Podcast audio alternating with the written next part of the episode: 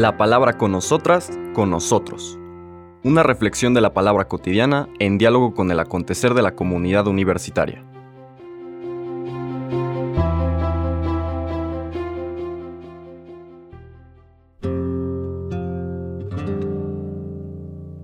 Hola, buenos días.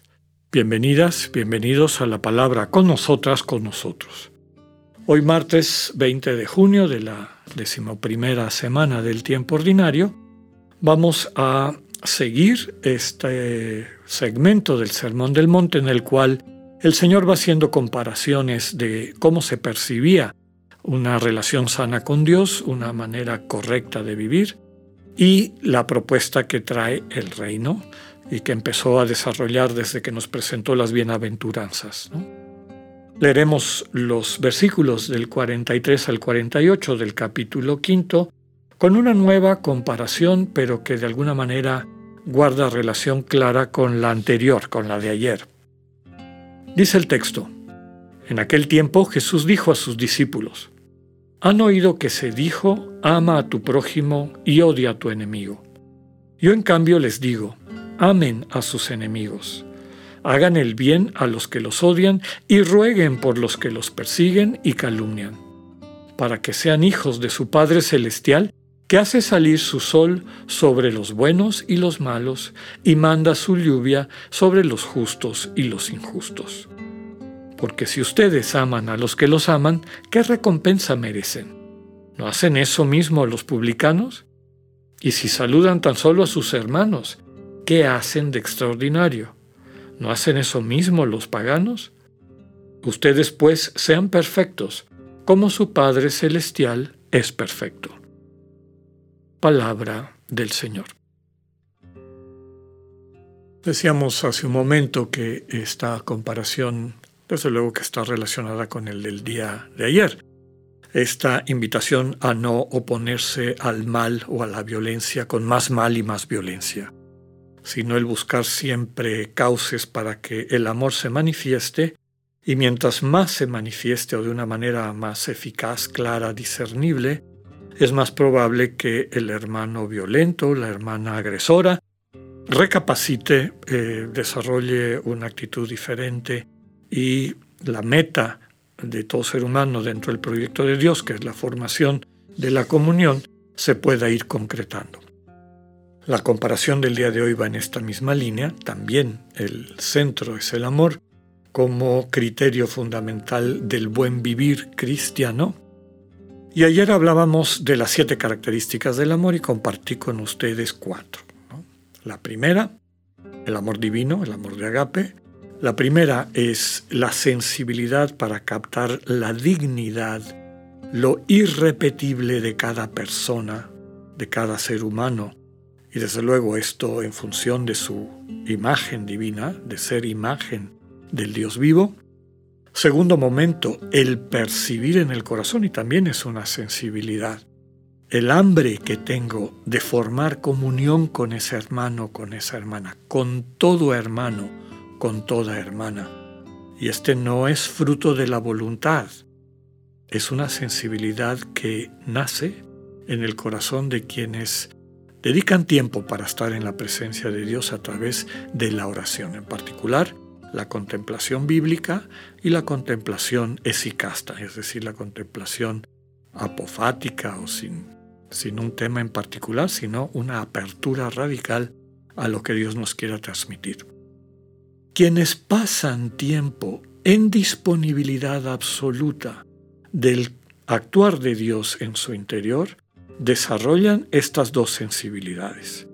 Empiezan a ver a sus hermanos y hermanas en esa dignidad que les corresponde como hijos e hijas de Dios y empiezan a sentir ese hambre de construir comunión con quienes les rodean. Las otras dos características que les compartí ayer eh, implican la libertad necesaria para amar a la manera de Dios no por necesidad, no por obligación, no por deber, sino natural, nuevamente, donde el espíritu y algo que va creciendo conforme nos dejamos educar, modelar, transformar por el Dios vivo en los espacios de encuentro con Él, Y segundo, la gratuidad. Debe ser un amor gratuito, no es un intercambio mercantil. Y decíamos que esa gratuidad implica, desde luego, que yo no espero ninguna cosa, ningún pago eh, en objeto por parte de la persona amada, pero al mismo tiempo no puedo perder, porque entonces el amor desaparece, el hambre o anhelo de establecer una relación de amor recíproco. Y decíamos que así ama Dios, ¿no? Ama en reciprocidad con nosotros, de manera libre, de manera gratuita. San Vicente de Paul tiene una frase muy fuerte.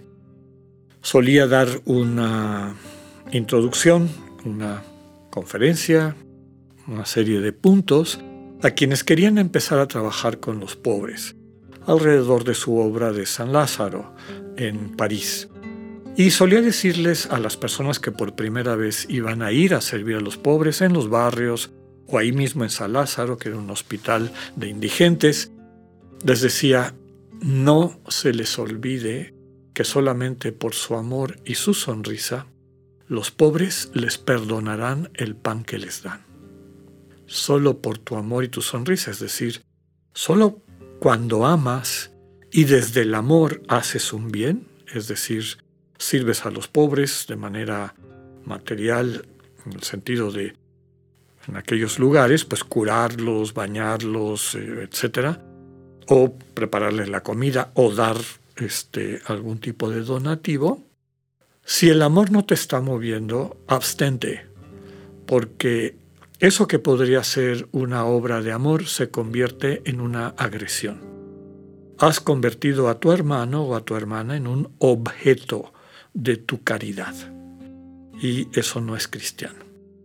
Los cristianos primero aman y desde el amor que les vincula con las características que describíamos, reconocimiento de la dignidad, anhelo de comunión, eh, libertad y gratuidad, pues todo lo que realizan para constituirse en una buena noticia, en una bendición para las personas que aman, pues está mediado por el discernimiento. Primero amo y luego de la mano del Señor veo qué toca que yo haga con mis cinco panes y dos pescados. Las otras características del amor de agape, del amor divino, eh, que hay que seguir, la quinta, es un conocimiento claro, un inventario claro de mis dones y talentos, de todo aquello que Dios me ha dado, material, mental, es decir, psicológico, capacidades mentales y también espiritual. ¿Por qué? Porque de ahí voy a echar mano para poder amar de una manera encarnada y concreta a mis hermanos. La siguiente característica del amor divino es la disposición para padecer es decir, para sentir compasión por el hermano y estar dispuesto, dispuesta a atravesar sus dolores, sus oscuridades, etc. Quien no tiene esa disposición, esta apertura a amar, inclusive cuando duele, pues nunca va a alcanzar, nunca va a experimentar el amor divino. La lectura de hoy nos habla de eso, amar al prójimo. Dice que antes se hablaba de amar al prójimo y odiar al, enemigo.